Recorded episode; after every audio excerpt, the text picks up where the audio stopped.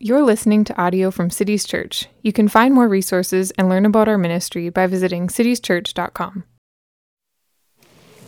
Oh, good morning, Cities Church. Great to be with you here today. Uh, we have come to Psalm 55.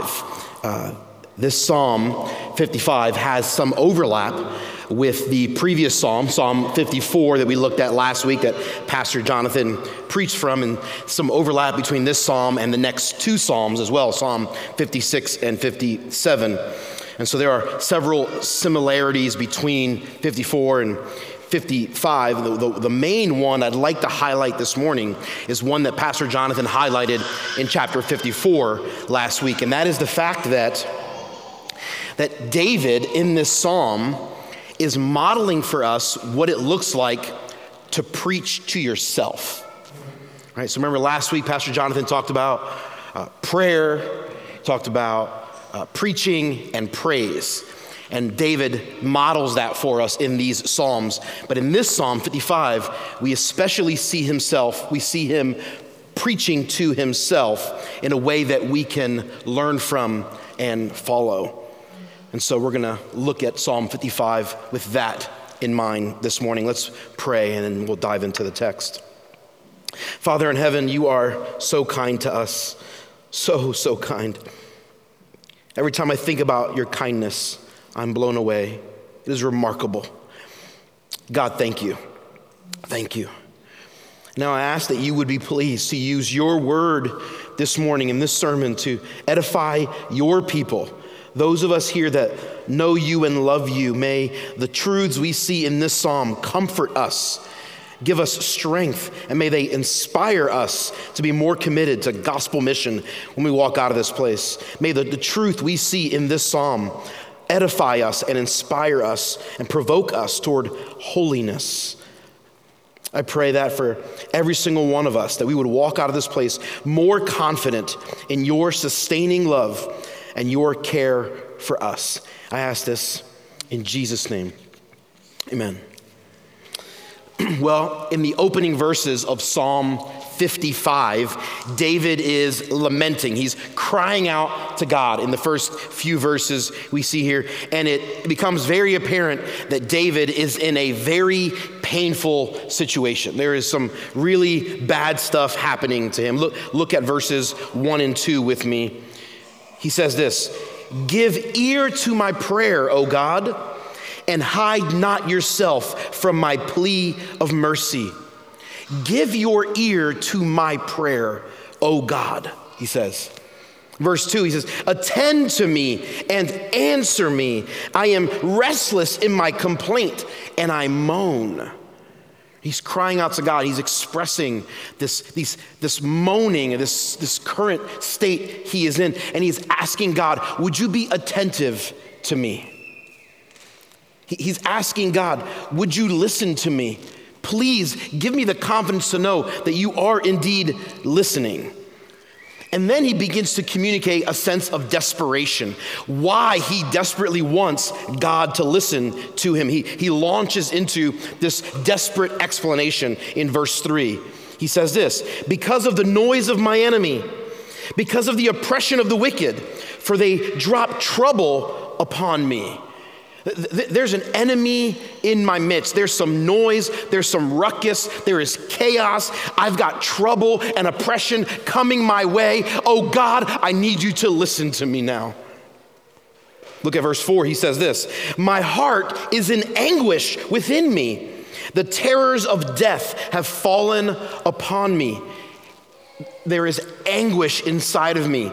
The, the terror of death, the possibility of death is, is right at my doorstep. Verse 5, he says this Fear and trembling come upon me, and horror overwhelms me. David is overwhelmed by a sense of fear that the trouble and oppression coming his way just might get him. He says, Horror overwhelms me. This is vivid language that David is using here.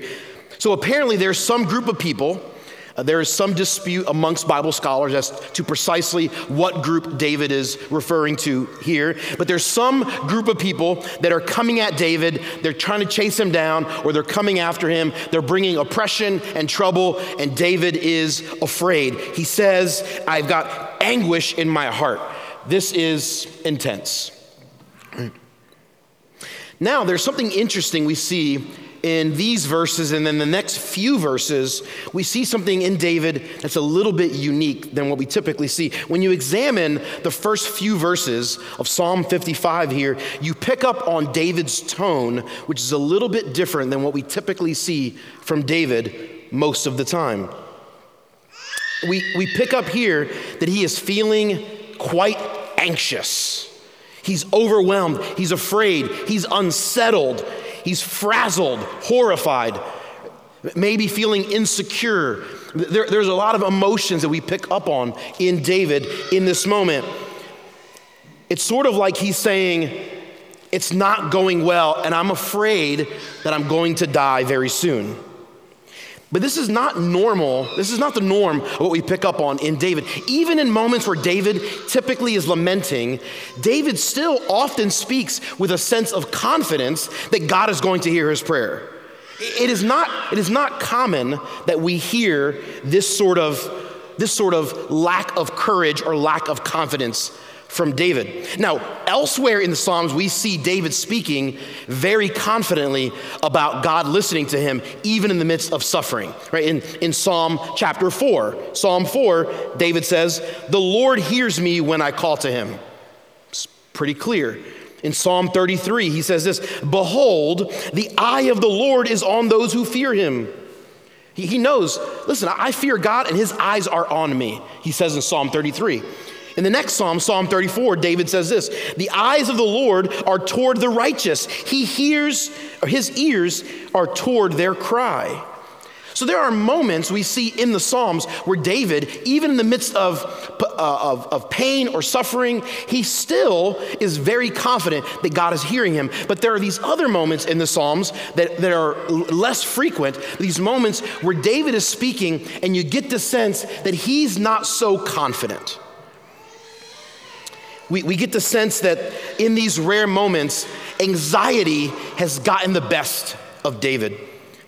John Calvin, the great 16th century pastor theologian, in his commentary on Psalm 55, he picks up on this and he, he comments. Here's, here's what Calvin says He says, From the language with which the psalm opens, we may conclude that David at this time was laboring under heavy duress.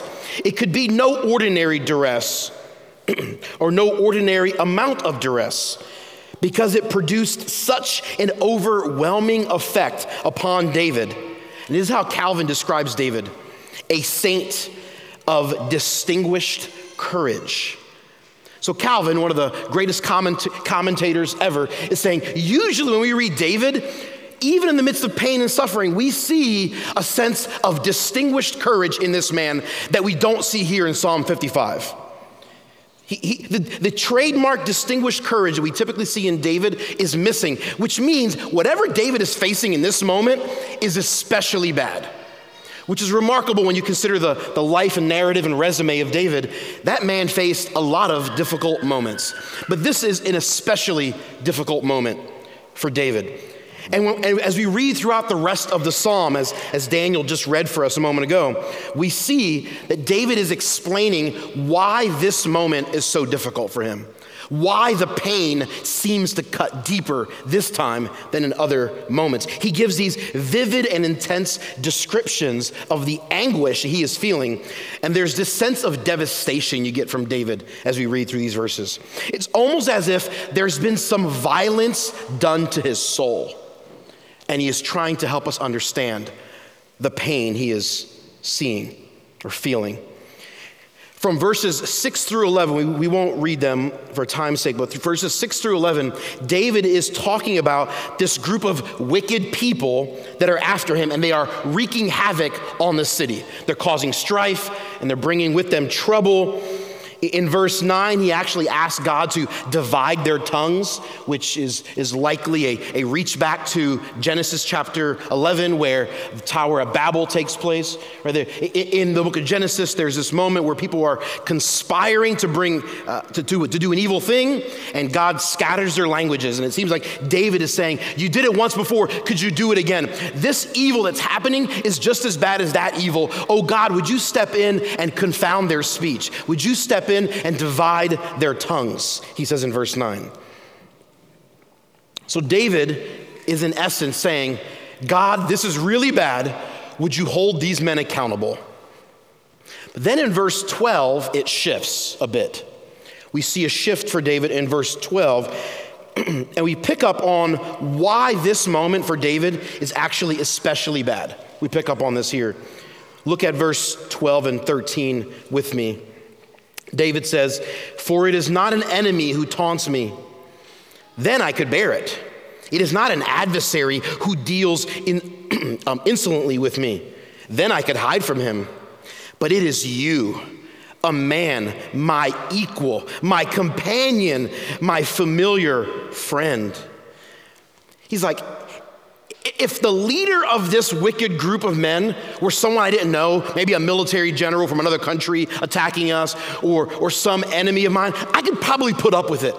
But, but it, it appears that the, the, the primary leader or one of the primary leaders of this wicked group of men coming after David is someone that David at one point was very close friends with. David's like, I could handle if it was a stranger coming at me, but not you. He, he says, my equal, my companion, my familiar friend. Th- this is a moment where David is feeling betrayed. He is feeling desperately hurt because someone he once trusted and loved has now turned on him. When I was uh, studying this week, through this psalm, I was thinking about different betrayals that have happened in literature or pop culture. And the one that always stands out to me is from William Shakespeare's famous play, Julius Caesar. Right? Julius Caesar is, the, is in the Roman Senate, and the senators there conspire to kill and eventually they stab and assassinate Julius Caesar there in the Roman Senate. And you can get the sense that, that Caesar knows these guys are my political enemies, so maybe he's not entirely shocked that these guys would come at him. But then he sees Brutus, his friend, his protege. And, and William Shakespeare writes that, that, that as Brutus was a part of this, Caesar looks at Brutus and says, Et tu, Brute? Translates, and, and even you, Brutus? Now, historians have told us this actually didn't happen. William Shakespeare made it up. But who's going to allow facts to get in the way of a good story, right? That's not relevant.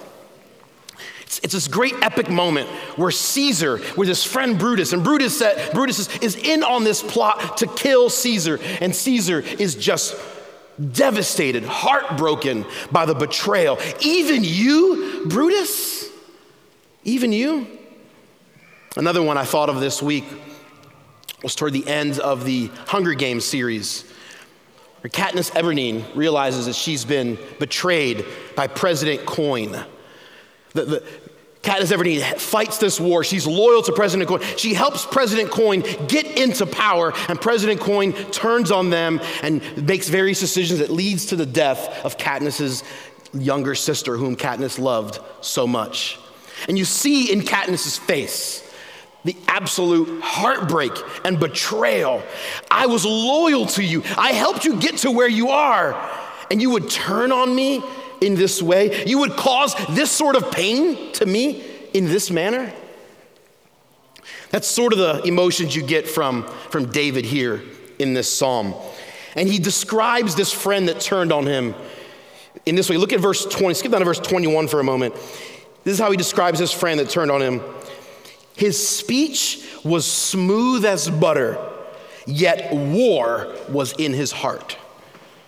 Now we're getting a good picture of a man who was quite malicious. He was smooth like butter, and yet war was in his heart. That's what David says about this man. Oof, right? Some of us have experienced this sort of heartbreak in our lives. Some of us have experienced betrayal from a friend, uh, a family member, a spouse. Some of us have experienced deep, deep betrayal. Just a few months ago, I had a relational fracture with someone I was very close to for many years and still working to reconcile that. But I was devastated, deeply hurt by something someone done, did to me several months ago. And I thought about all the times that man sat on my couch and drank my Diet Coke. At the Ortiz residence, there's always a supply of Diet Coke if you're a Diet Coke fan. And I, I, I thought to myself, the, the, the pain I felt every time I think about those moments. I once had fond memories with this person, and now all I can think about is the pain that was caused. It, it, overshadows all of the good memories. And David is talking about this. And certainly many of you have experienced those sorts of things where you once had fond memories of a relationship or a group of people, but because of the events that have taken place, that now is overshadowed by pain. David begins to talk about this group of men. In verse 15, he says this Let death steal over them. Let them go down to Sheol alive, for evil is in their dwelling place and in their heart. There is evil in the hearts of these men. May they suffer the eternal consequences they righteously deserve. He reiterates this in verse 23. If you look at verse 23, he says this but you, O God, will cast them down into the pit of destruction.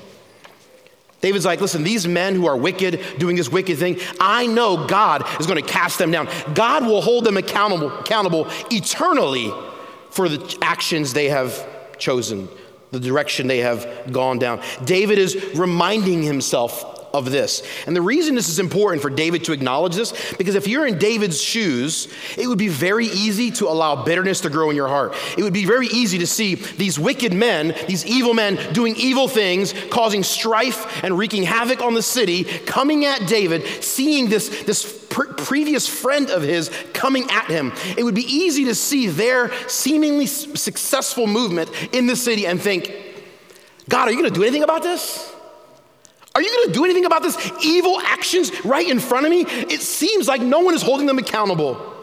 God, are you going to do it? Are you still listening? Are you still watching what is happening? So it is valuable for David to remind himself yes, while I may not see justice in this world the way I want to see it, I know that God does see everything. His ear is attentive. And when we go into eternity, these men will indeed face the consequences they deserve. I can trust in God that He will handle it as He sees fit. And I am free to let it go and not be bitter or not try to take matters into my own hand. Here, as we see, David is preaching to himself. He's reminding himself because he knows it would be easy. He would be tempted to take matters into his own hands or to be bitter, to try to get revenge, but to go, I don't have to do that because God's going to throw them down into the pit when God sees fit to do so. In his timing, in his way. I don't have to worry about that. Here's what I have to worry about my own soul. Is what he says in verse 16. But I call to God, and the Lord will save me. I'm not going to worry about those men. God's going to take care of that. May they go to Sheol alive. May they suffer the consequences of their evil. That's for God to take care of. But I, what I'm going to do, I'm going to trust God. And here's what I know will happen He is going to save me. He is going to save me. David knows these evil men will face judgment, but he will be saved. Not because he's the most morally upright character in the Bible, because he's not not because he's a better father or a better husband than those men, not because he's the anointed king, not for any of those reasons. God is going to save David for one reason and one reason only because he has trusted in God. David knows that. That is true for David and it's true for us as well. God will save you, but not because of anything you've done or not done, but for only one reason if you trust in him. If you trust him. The Apostle Paul says this in Romans chapter 10. He says, Everyone who calls upon the name of the Lord will be saved. Everyone who calls on the name of the Lord will be saved. David knows this. He preaches it to himself as a means of releasing potential bitterness. And we can do the same. We can do the same. He continues to preach to himself throughout the rest of Psalm 55. You get the sense that David is he's reminding himself and others who would read this the truth that should inform how he approaches this. He's specifically reminding himself of the goodness of God. And this is the model that I want us to take away. When we are preaching to ourselves, when we are reminding ourselves of the truth in Scripture, one of the greatest areas to focus in on is the goodness of God. Here's what he says in verse 17 Evening and morning and at noon, I utter my complaint and I moan, and he hears my voice. He redeems my soul in safety. When I come to the Lord and I moan, I complain, I lament, I cry out, he hears me. And he redeems my soul in safety. He's got me. He's got my back. He's listening to me. He's watching. I can trust in him. And what you get as this psalm progresses throughout Psalm 55, the confidence that is so normal to David seems to kind of be back on the scene. Earlier in the psalm, he, he, he, seems more insecure, more overwhelmed, less confident, less courageous. But as he preaches to himself, as he reminds himself of the goodness of God, his confidence in God and his courage to approach God seem to elevate. There's a correlation there. The more often we preach to ourselves the goodness of God, the more confident we will be in the goodness of God. You sense from David here that his confidence is returning, that he's no longer shaken because he's reminded himself of truth. And the same is true for us. As we remind ourselves of truth, as we preach to ourselves and to each other, we regain confidence, even in the moments of our lives that are chaotic or painful. We can be confident in God's willingness and ability to save us. Jesus says this in John 6 Whoever comes to me, I will never cast out.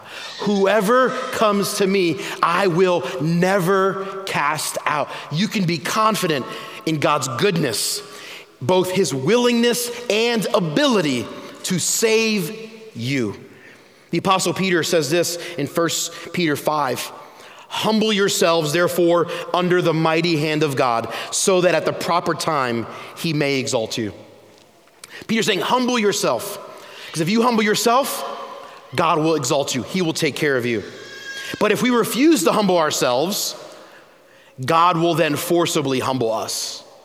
Those who humble themselves experience the goodness of God.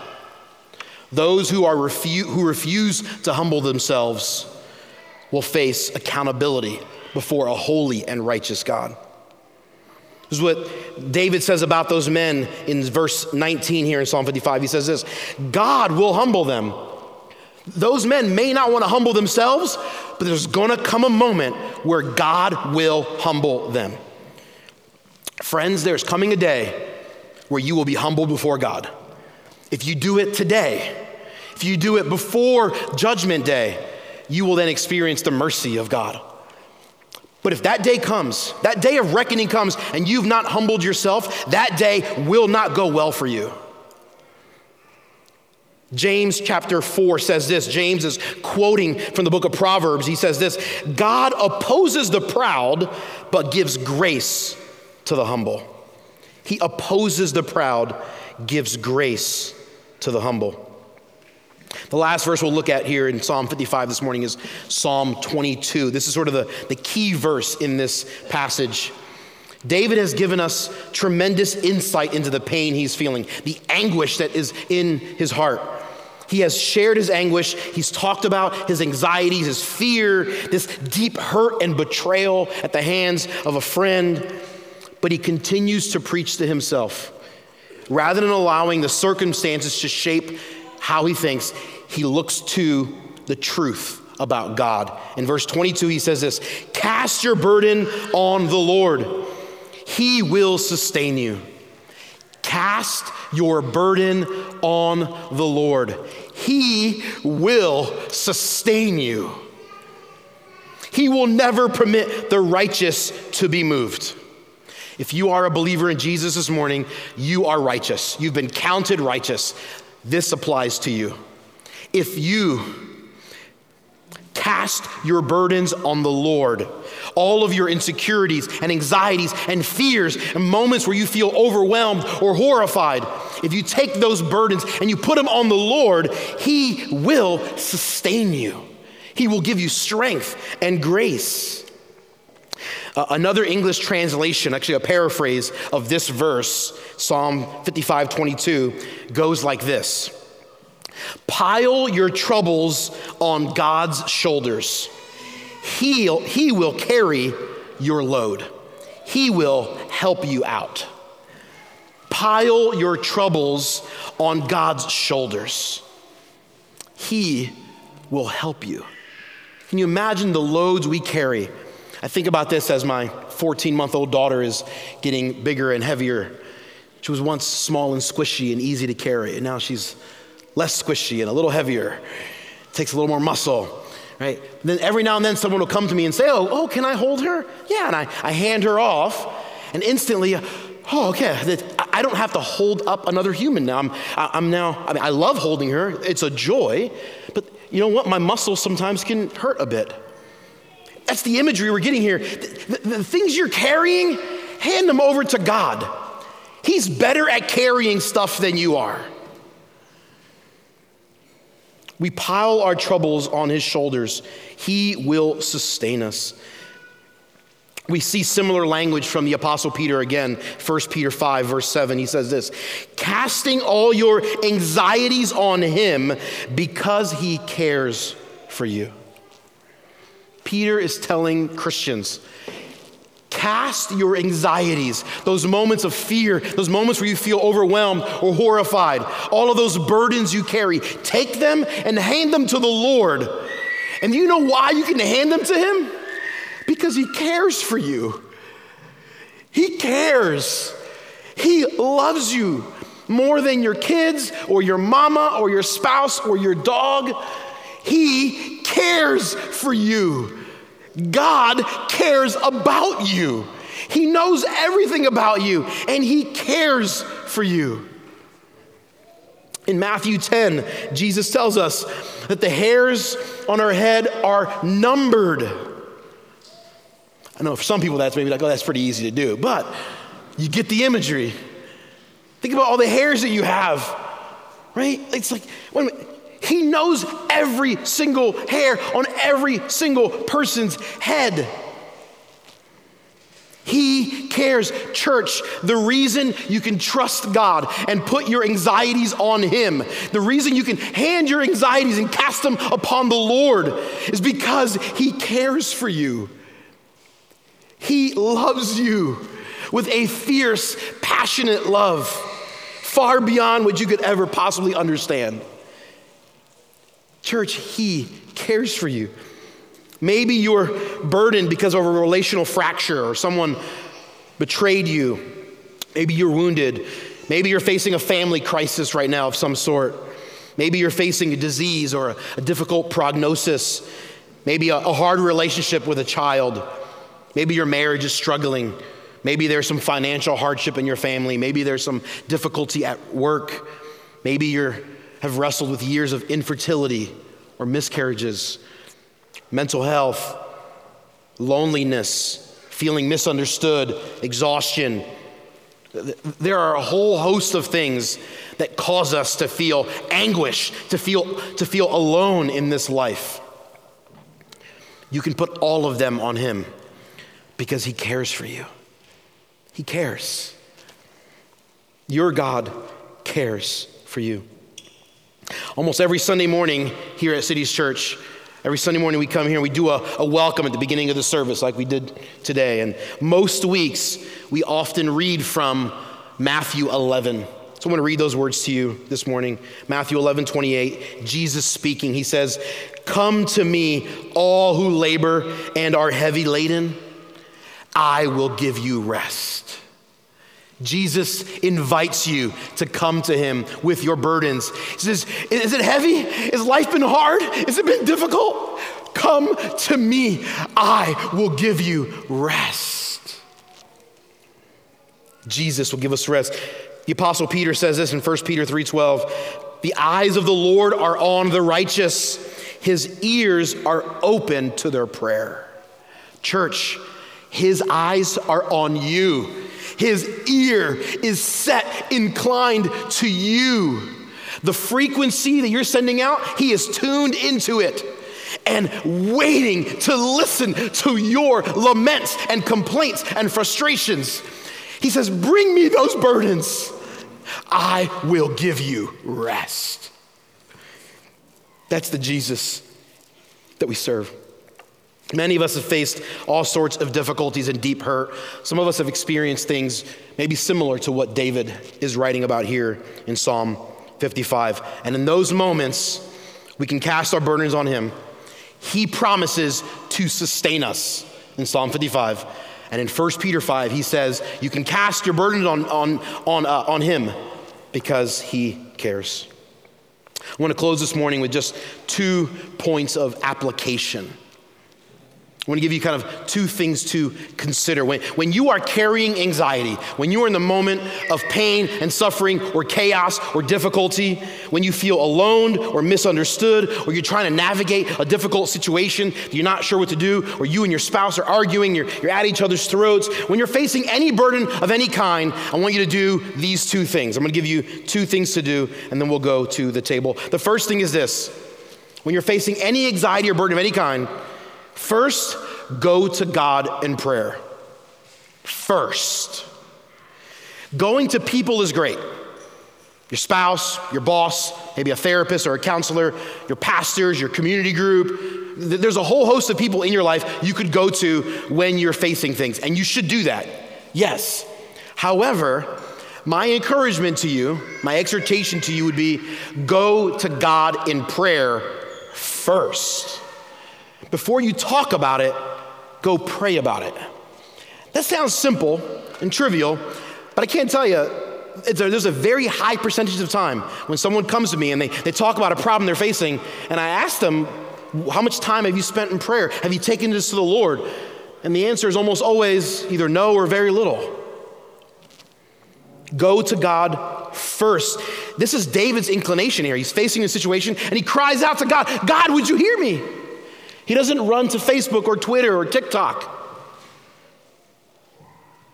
He runs to the Lord. Here's what the Apostle Paul says in Philippians 4 Do not be anxious about anything, but in everything, by prayer and supplication, with thanksgiving, let your requests be, let your requests be made known to God.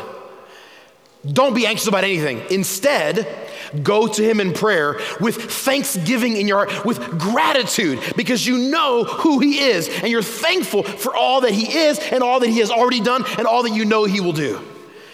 You go to Him with thankfulness in your heart and you make your request known to Him. And here's what will happen. Verse 7, Paul says this the peace of God, which surpasses all understanding will guard your hearts and your minds in Christ Jesus. Do you want the peace of God to flood your life, to flood your soul, to guard your heart and mind? That peace of God that transcends all understanding in this world. Do you want that? Here's what you do you go to God in prayer with thanksgiving in your heart. You make your requests known to Him, and the peace of God will guard your mind and heart. The second thing I want you to do is this when you're carrying anxieties, when you're facing a painful situation, I want you to do what David has modeled for us preach to yourself. Preach to yourself. David has modeled this for us in these Psalms. So often we have the right information in our brains. We, we got the right data, the right information, the right theology. It's all here, but so often it, we, we, we don't get from our brains to our hearts. It doesn't sink into our souls. It's knowledge we've got, but it's not a felt reality.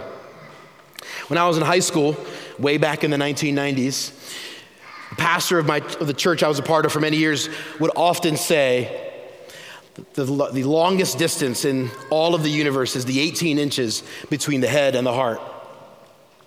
And the way we, the way we solve that is that we immerse ourselves in truth. You got the right theology, the right data, the right information, great. Now remind yourself of that truth over and over and over again. Practically speaking, this will look different for every person. Sometimes that means you're facing a burden or an anxiety or a painful moment. That means you're going to go uh, go listen to a sermon. Maybe you pull out the Cities Church app on your phone, or you go to the our YouTube channel and you go listen to a sermon from one of our pastors that will encourage you in the midst of that painful situation. Or maybe in other moments that means you, you go put on a song, right? You go put on some worship song, download one of the 10,000 billion songs available on the internet, and you go worship right, in that moment. Sometimes that means you want to quote scripture. So memorize scripture and quote it out loud. And if you don't have it memorized, get some three by five cards and write those verses out and put them on your mirror in your bathroom, put them in the dashboard of your car, put them on your cubicle at work, put them in your pocket. And anytime that those thoughts flood your mind, when the pain and the, the fear, the anxiety floods your soul, get those three by five cards out and read the word of God out loud those anxieties will subside. They will flee. They may come back three seconds later when you read the verse again. And you read the verse again, and you keep reading it, and you keep quoting it. Go, go find a few verses, memorize them, quote them out loud, because the Word of God is one of the most powerful gifts and instruments that, that God has given us for our own comfort, strength, grace, and edification. When certain thoughts pop in your brain and that emotion arises in your heart, Go to God's word. Memorize some or write them down and read them out loud. The Bible tells us that we can cast our burdens on the Lord because He cares for us and He has promised to sustain us. Go to Him in prayer and preach to yourself daily, every single day. Daily remind yourself God cares for you. Daily remind yourself that your redemption is not because of something you did, but because of what Christ did on your behalf. Daily remind yourself that you are a sinner deserving of hell, but God intervened and made a way for you to be saved. Daily remind yourself that God became a man, lived a perfect life. He was condemned in our place, died to death that we should have died.